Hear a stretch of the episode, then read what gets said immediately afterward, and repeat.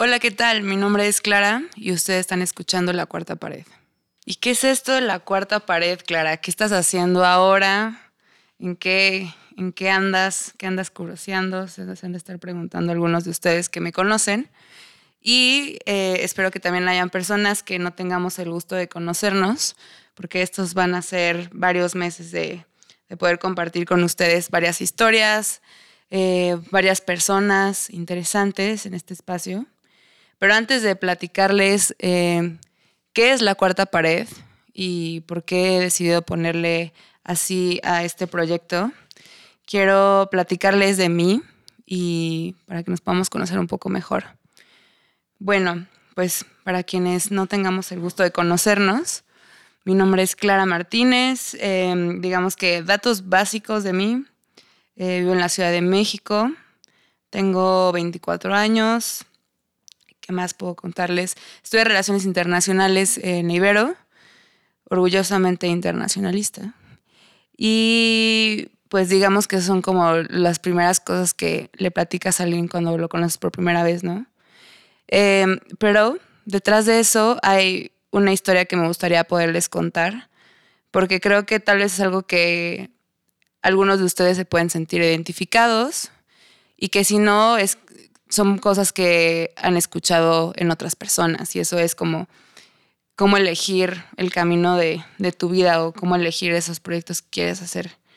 Em, en mi caso fue, yo creo, una de las como crisis existenciales más cañonas que he tenido y que más me han durado y que ya me di cuenta que no es que sean periodos, sino que la vida es una crisis eterna. Sorry for, por ese comentario tan, tan extraño, pero creo que sí es cierto. O sea, les voy a, les voy a contar por qué llegué a esa conclusión.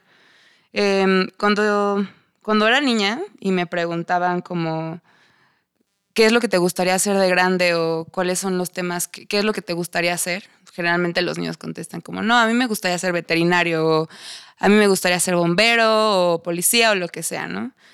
Y yo, de intensa, como siempre, siempre contestaba, bueno, yo quiero ser el lunes enfermera, el martes voy a ser eh, abogada, el miércoles voy a ser chef, el jueves voy a hacer, este, voy a hacer música, el viernes voy a hacer otro, el sábado voy a descansar y el domingo voy a ser mamá. Yo no sé cómo diablos pensaba que todo eso era posible, pero estaba muy segura de que podía hacer todo lo que quisiera durante una semana. Y durante mucho tiempo estuve con esa mentalidad de yo voy a hacer, voy a dedicarme a muchísimas cosas y tal, tal, tal. Y luego ya cuando llegas a la prepa, pues tienes que elegir un camino, tienes que ser más realista. Y yo pues empecé como a, a decir, bueno, yo quiero estudiar medicina, mis papás son médicos, entonces como que ni siquiera me puse a pensar, o sea, para mí era muy claro que iba a seguir ese camino. Y después en prepa tuve una clase que yo sufrí muchísimo y ahí fue cuando me di cuenta que no, que no puedo estudiar medicina porque a pesar de que me gusta como esta idea romántica de ayudar a la gente y de estar al servicio de otras personas, etcétera, o sea, yo creo que todo tiene una vocación y ahí fue cuando me di cuenta que la medicina pues no, no era para mí. Y em, pues entré como o sea, en una crisis de que, pues, ¿qué voy a hacer? O sea, yo toda mi vida, bueno, no toda mi vida, pero por mucho tiempo pensé que eso es lo que me tocaba a mí, porque vivía dentro de, esa, de ese círculo y de pronto me doy cuenta que, pues, yo también tengo la posibilidad de elegir y de cuestionarme cosas. Y en una de esas, como recordando qué es lo que me gustaba hacer de niña, me acordé que a mí me gustaba mucho escribir. O sea, desde niña he escrito desde cuentos hasta ensayos, este, poemas, no sé, me, gusta mucho eh, tomarme el tiempo de poner mis ideas en un papel.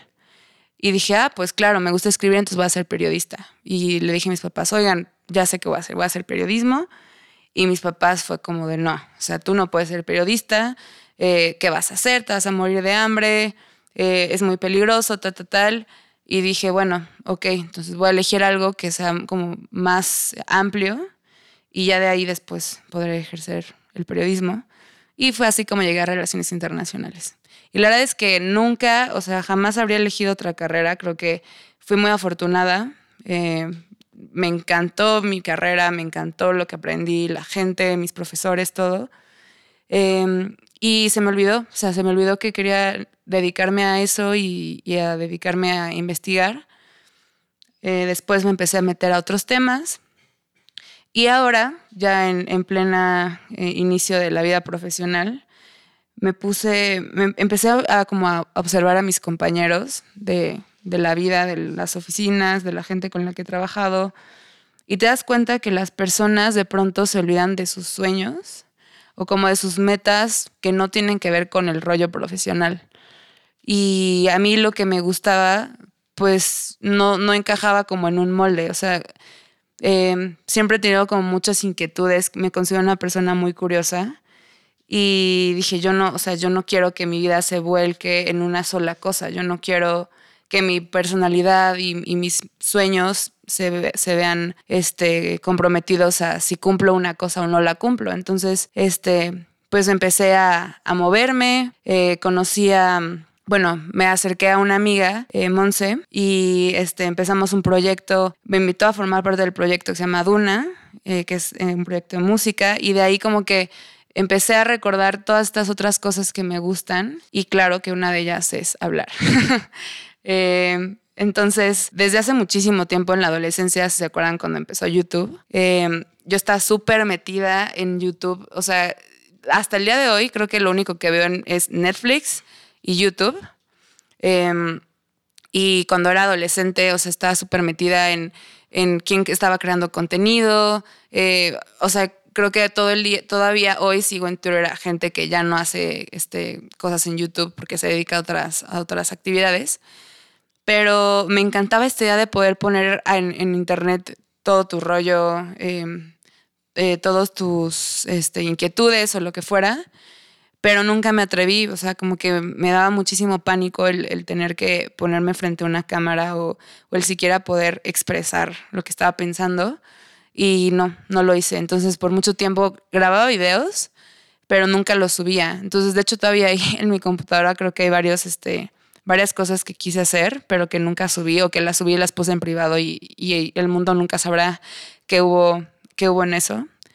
Pero pues ya, o sea, este año tuve la fortuna de conocer a un gran amigo que se llama Manolo, que está aquí. Y Manolo, este, además de, de ser músico, pues también se dedica a la producción y le dije, oye, quiero hacer un podcast, este, échame la mano. Y fue como de, órale, va. Y, así fue, fue como una decisión y a la siguiente semana ya habíamos grabado el primer episodio. Entonces, creo que en este momento de mi vida estoy este, viviendo una etapa bien padre, que, en que no solamente me involucra a mí, que creo que también involucra a muchas personas que están cerca de mí. Y pues es que ya, o sea, la neta, no me importa y si queda bien o si no queda bien, lo que me importa es empezar un proyecto. Y para poderles explicar mejor de la cuarta pared, pues Quédense en el siguiente segmento y les cuento más de esta historia.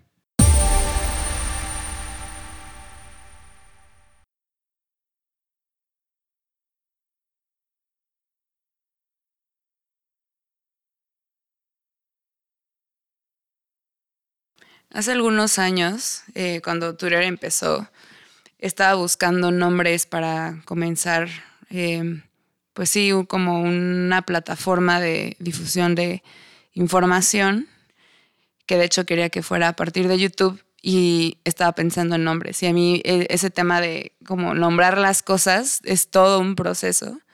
Y recuerdo que tuve varias opciones.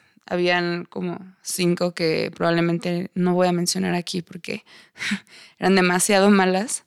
Y me acuerdo que estuve toda una tarde como pensando qué nombre me gustaría utilizar y encontré el término de la cuarta pared, que de hecho es un término que viene del teatro y significa em, o hace referencia a cuando un actor está en escena y de pronto en escena o, está en una película o lo que sea, pero ven que en un escenario hay, hay tres este, paredes, ¿no?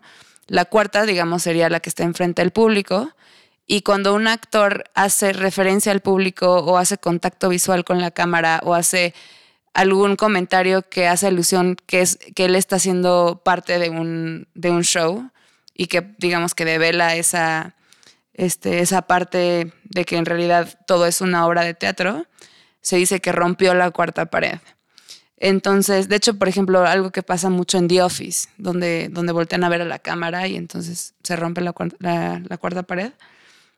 Entonces ese término me gustó muchísimo y creo que podría también ser una analogía que a mí me gustaría utilizar para hacer referencia cuando haces un, cuando cuestionas algo o cuando te preguntas respecto a un paradigma y llegas a una conclusión y rompes ese paradigma, entonces estarías rompiendo la cuarta pared, ¿no? Pensando que todos somos parte de una obra gigante y a veces no nos damos cuenta de eso. Entonces, me gustó muchísimo ese término, lo empecé a utilizar desde hace muchísimo en mis redes sociales y ahora me gustaba, me gusta la idea de retomarlo para hacer referencia a este proyecto. Y me gustaría poder em, que este espacio de la cuarta pared sea para, em, para poder compartir ideas, para poder, eh, poder traer gente que a mí se me hace interesante. Eh, tengo la fortuna eh, de considerar que mis amigos son personas brillantes, que tienen cosas bien padres para compartir y me gustaría poder hacer este, pues sí, ese espacio para ellos. Y también hablar de temas controversiales, de temas que sé que son del interés de muchas personas y que a veces luego piensas que eres la única persona eh, sintiéndose preocupada por algo o preguntándose un tema y después te das cuenta que no. Entonces, me gustaría mucho que, este, que la cuarta pared sea una, una catapulta para, para ideas, para, crear soluciones también. Eh, estaría invitando a una, un invitado o una invitada cada dos episodios o algo así. Todavía tenemos que definirlo. Y pues nada, la verdad es que me da muchísimo gusto poderlo comenzar. Estoy muy emocionada. Creo que, eh, creo que vienen cosas muy padres para, para este proyecto. También me da mucho gusto poderlo compartir con Manolo porque sé que es una eh, super persona y eh, como equipo estamos trabajando muy bien.